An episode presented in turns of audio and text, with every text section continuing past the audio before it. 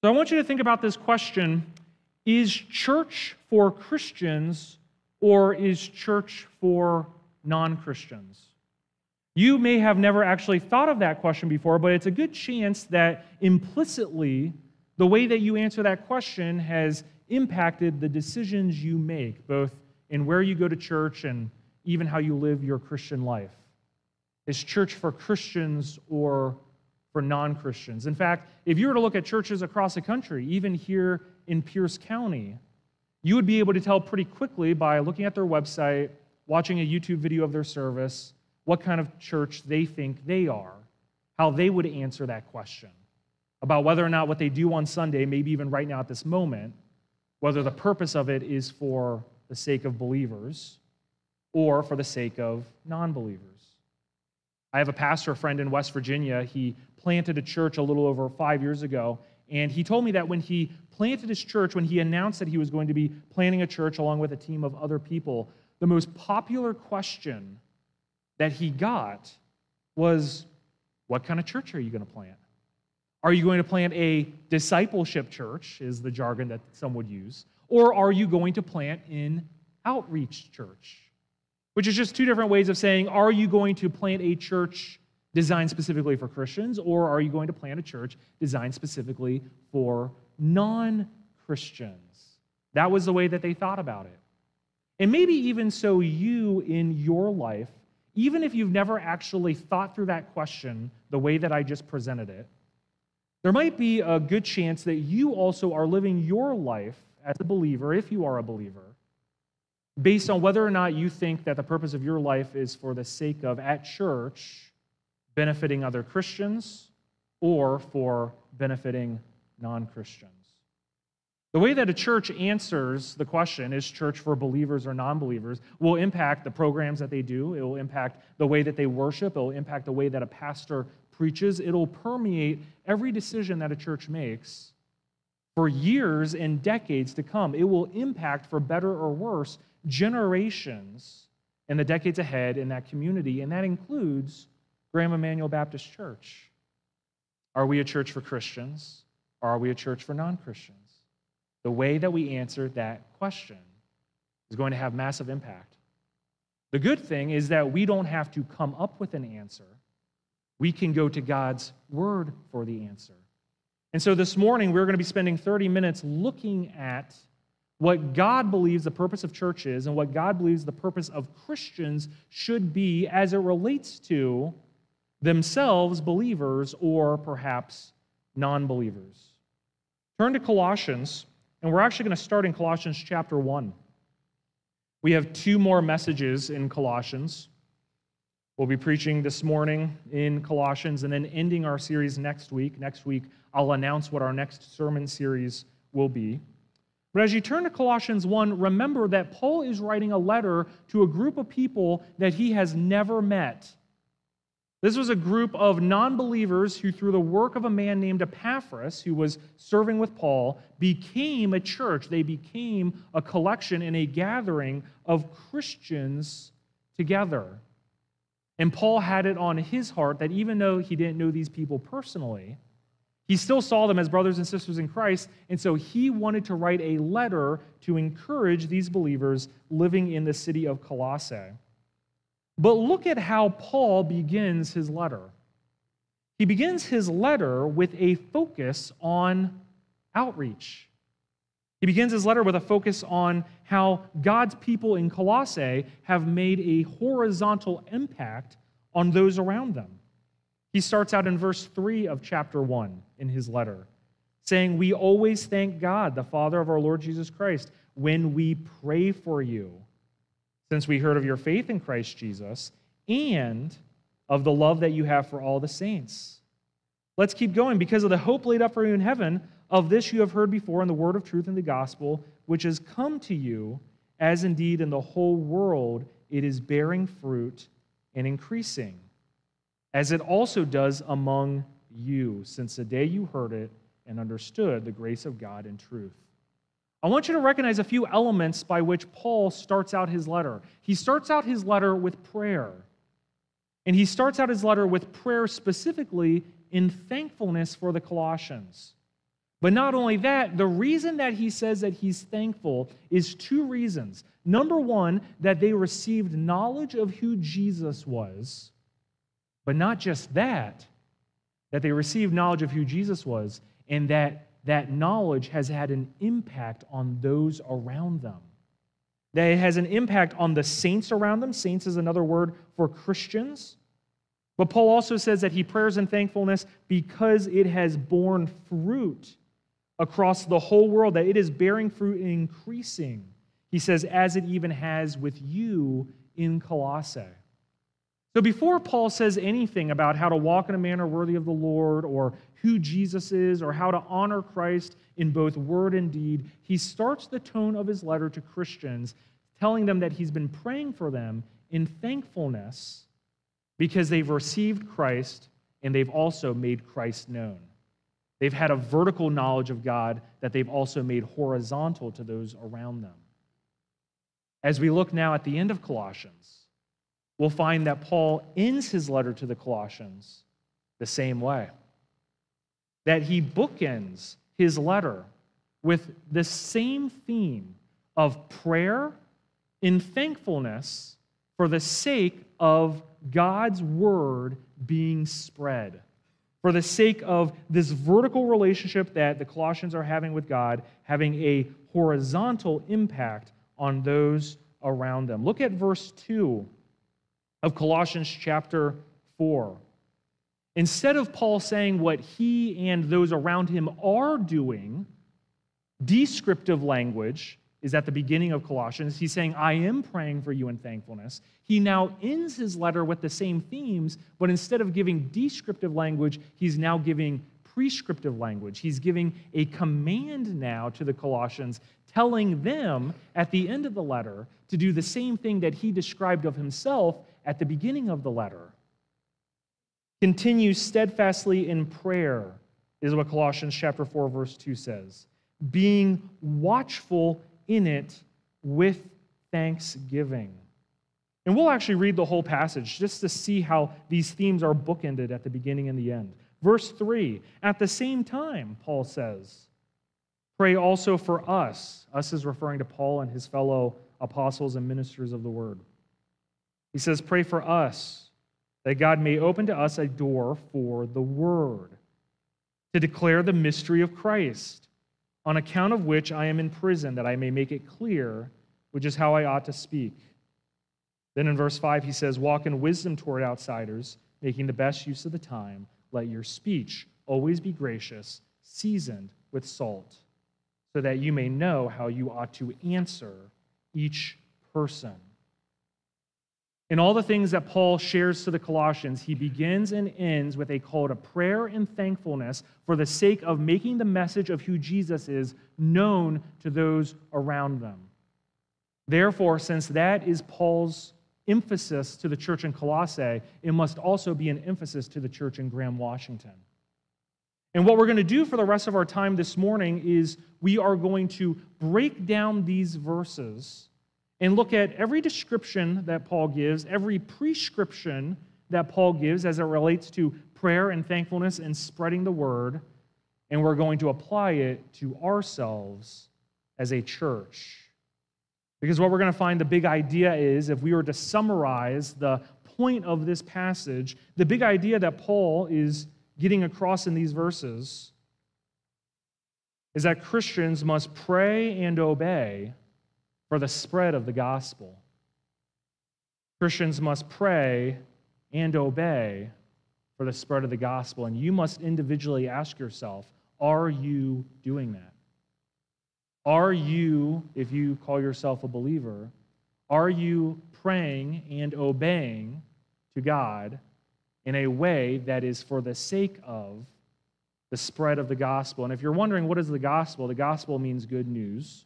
It's the good news of the fact that even though you were a sinner and you're destined to eternity in hell because you've fallen short of God's standard of holiness, that God created an opportunity to have a restored relationship between you and Him as a result of sending His Son, Jesus Christ, to live a perfect life on your behalf, but also take the punishment for your sin on the cross on your behalf.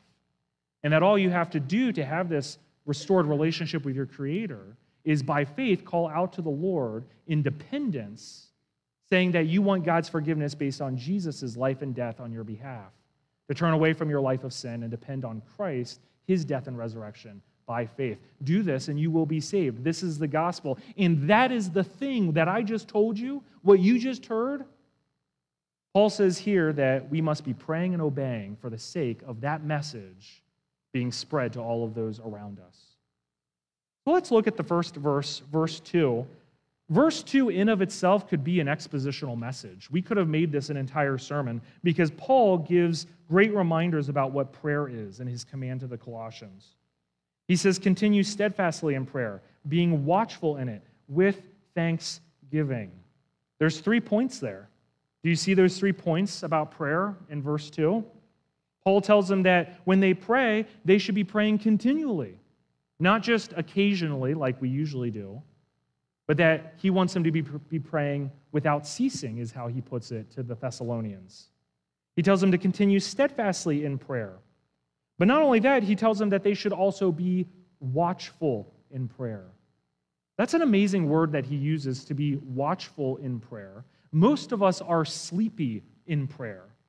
And here's what I mean by that this word watchfulness is literally referring to being awake keeping yourself awake as if you're staying awake through the night. Most of us, when it comes to prayer, we're sleepy when it comes to prayer because it's as if we go through our life sleeping only to be nudged and woken up occasionally when we need to respond with prayer. Hey, someone's in the hospital.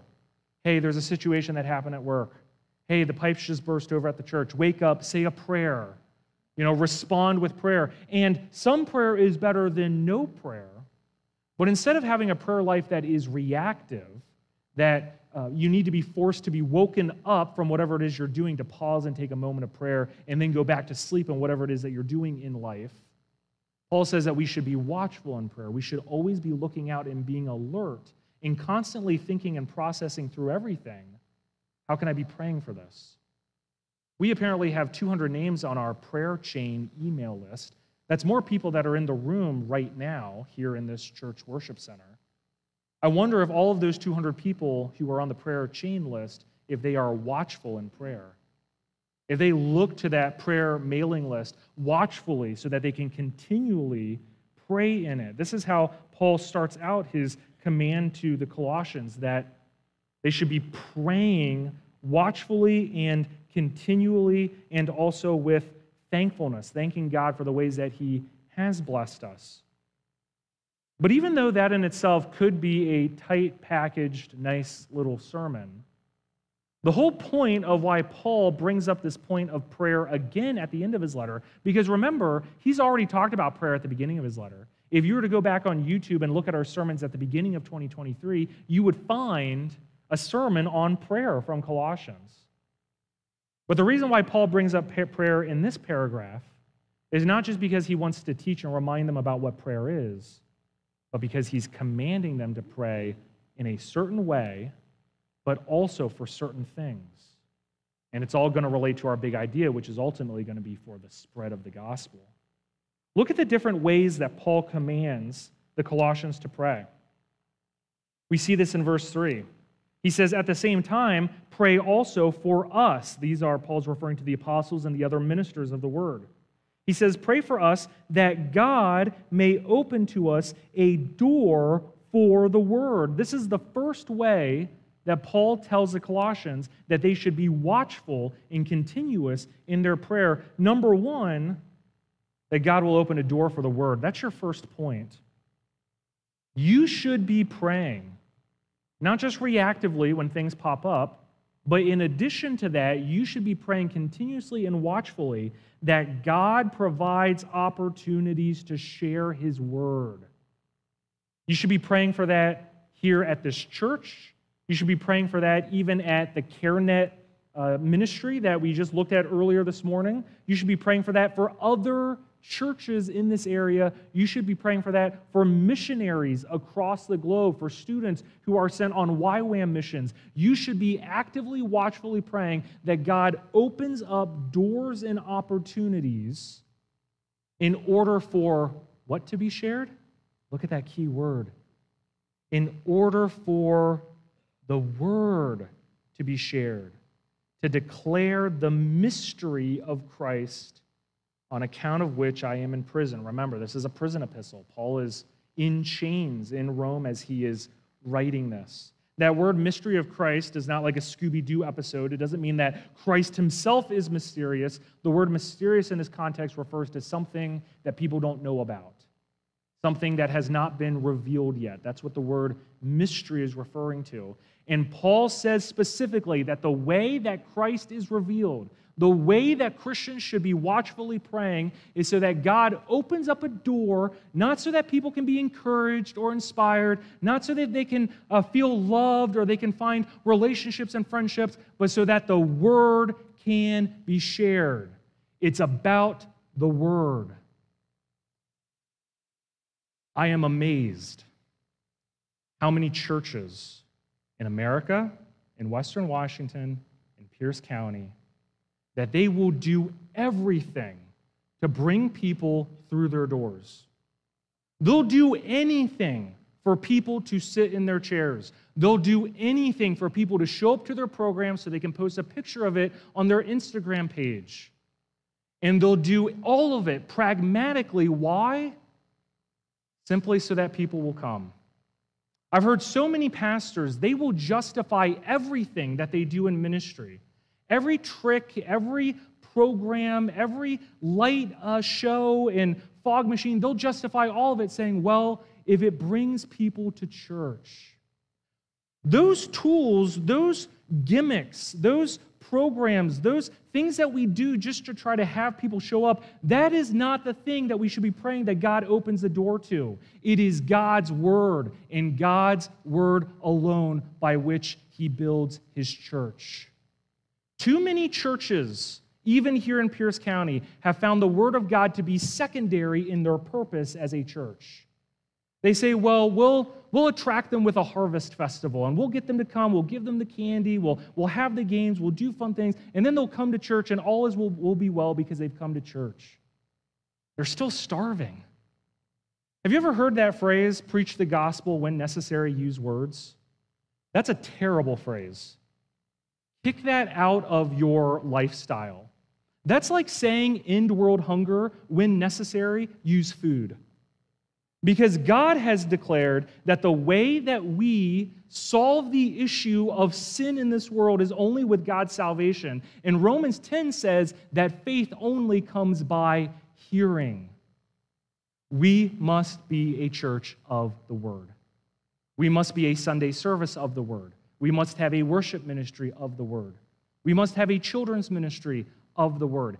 Everything else that we do, it's not that it's inherently bad, but it is only good insofar as much as it brings people to hear the Word of God and be called to apply it in their life.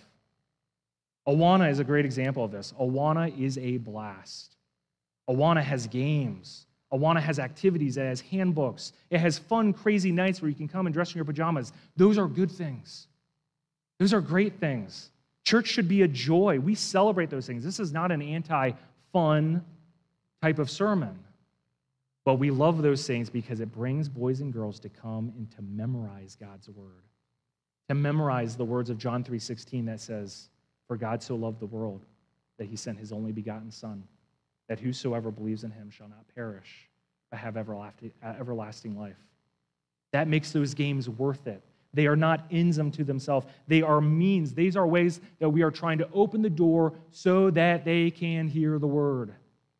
I was once having an interview with a denomination where they were helping me uh, get placed in, in perhaps a church. And this person from this supposedly Christian denomination, when he asked me about my approach to the Word of God, I told him essentially what I'm telling you just now. And he said, I wouldn't recommend that, Stephen. You're going to find yourself having a hard time getting hired at churches because they're going to think that you are uh, too dogmatic, that, that you're making too much of the word, that that's going to push people away. There's nothing else that we have. There's nothing else that we have to offer. There's nothing else that we can pray that God gives people other than the good news of what Jesus has done for them, which is revealed in Scripture and in Scripture alone. Therefore, we need to be living and praying vigilantly for our Awana program, for our precepts classes, for our children's ministries, for the other churches in the area, for the sake of them pointing to people to God's word and God's word alone. Point number two. We see this in the next verse, verse 4. Paul's prayer request. He asks that they pray watchfully and continually that he may make it clear, which is how I ought to speak, is what Paul's saying in the first person.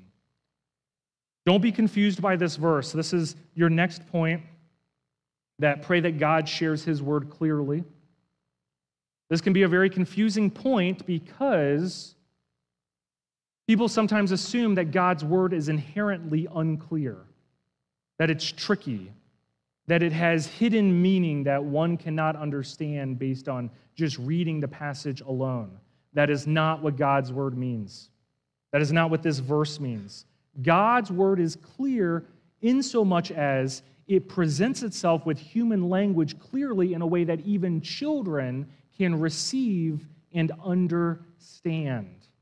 You don't need a pastor to come and reveal to you some kind of hidden knowledge of what the text says. Every week, I try to come and just be a mouthpiece to repeat what God's word has said. He's already said it clearly. I'm just trying to repeat it clearly so that we can be challenged by it and so that we can apply it. That's why we do expositional preaching. We are just exposing, we are just repeating what God has already clearly said. But we should be praying that even though God's word is clear, because we are sinners, because our heart is hard, we spiritually tend to resist the clear message of the word.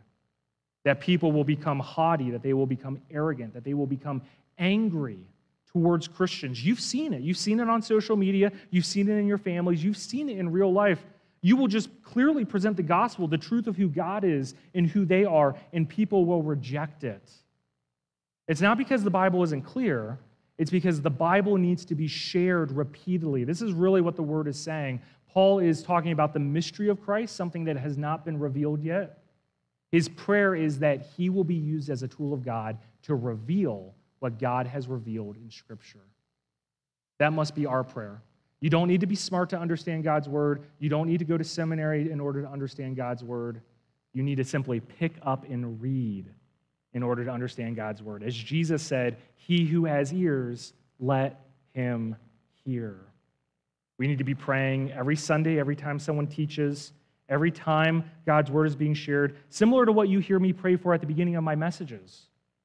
Pray that God's word will be received, that it will be recognized in its clarity, and that people will be convicted to see it, to hear it, and to apply it. We should be actively praying for that. Let's continue now on to our final two points. The next point is this Paul is now shifting specifically from what they should be praying for now to how they can actively be obeying for the sake of fulfilling those own prayers in their own church. It's an amazing thing. Paul is telling them, pray that God's word spreads and that it's revealed and that it's revealed clearly. But now, in these next few verses, he's going to tell them that if they do X, Y, and Z, that those prayer requests are going to be answered in Colossae as well. And same for Graham. If we fulfill these next few verses, these prayer requests that we give, that God's word is shared and it is received as clear, We'll see that happening in our church as well.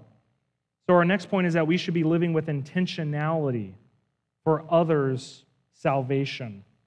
We see this in verse 5 where it says, Walk in wisdom toward outsiders, making the best use of the time. Maybe your translation says redeeming the time. That's a phrase that perhaps you've heard or used before. This is where that comes from. What it means is that you are not just here on earth right now to waste your time. You are not just on this earth passively. God is not just up on his throne with other things to do, so he decides that you can just hang out on earth for a while before dying and going to heaven. He has you on earth today and tomorrow, and for however many days he has assigned for you, he's assigned you those days for a purpose.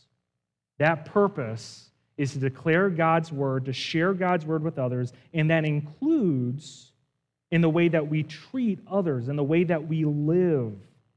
Paul says to work, walk in wisdom toward outsiders. Not that living righteously and living wisely replaces the sharing of the word, but living righteously and wisely opens a door to share the word. When people see you in the backyard cussing up a storm because a lawnmower isn't starting, uh, when people see you screaming at your kids as you're going out of the garage, when, when, when they see you um, telling dirty jokes at work or um, just acting in a way that is not becoming of a Christian, that closes a door for them to want to hear the word that you would want, then want to share with them. That your life here on earth is for the intention of what God commanded his disciples in the Great Commission in Matthew chapter 28. That as you are going, you will multiply, that you will make more followers of Jesus through teaching and through baptizing. Not through harvest festivals, not through fun programs, not through a strategic social media um, posting, but simply through teaching people to receive Christ as Lord and baptizing them when they do so. Finally, your fourth point is from verse 6. Let your speech always be gracious, seasoned with salt so that you may know how you ought to answer each person. This is not just a verse about how we treat each other. It's not just a verse about how we speak to each other, although it can be. We have this verse written out on the wall in our foyer right now. But the context of this command is that when we speak, it should be in a way that is pleasant. It should be in a way that is enjoyable, not off putting like poor tasting food but something that makes you want more of it. When you talk to non Christians, either on social media or in person or through texting, talk about God's word in a way that is true and is, and is clear, but also let it speak for itself. God's word is beautiful, God's word is kind, God's word is gracious. Don't muddle God's word, don't make it unclear by submitting your own anger or boldness, is the word that we use to excuse our sin. Don't put your own anger in off putting and, for lack of a better term, being a jerk in the way that you speak to others or communicate truth to others. Do it in a way that is humble. Do it in a way that is kind. Doing it, do it in a way that is Christ like and is the way that Christ spoke to non believers. Do that, and God will use his church to both sanctify each other in the faith, to grow people into a deeper walk with the Lord, and as a result, for that deeper walk, that vertical relationship, to have horizontal impact by bringing non believers into a saving relationship with Jesus Christ. The question that we asked at the beginning of the message is Is church for Christians or is church for non Christians? Church is for God. Church is for God. This church is for God. It's not for you. It's not for the unbeliever who's here for the first time this morning. It's not for the people that are going to come next week. This church is for God. We do it for His glory, we do it to praise Him. The church belongs to Him, and the church is made up of believers. And the church that is belonging to God, made up of believers, has been given a great commission to love the Lord their God with all their heart, soul, and mind, and as they are going to make disciples of all nations. If we believe that this is God's church, if we continually pray for and obey in such a way that prioritizes the gospel found in the Word of God, God will use us to reach the unsaved. More than the shiny churches down the street, more than the mega churches across the country, God will use Graham Emmanuel Baptist Church if we recognize that this church belongs to Him and that it's for believers praying and obeying that God's word will be clearly shared. Let's pray.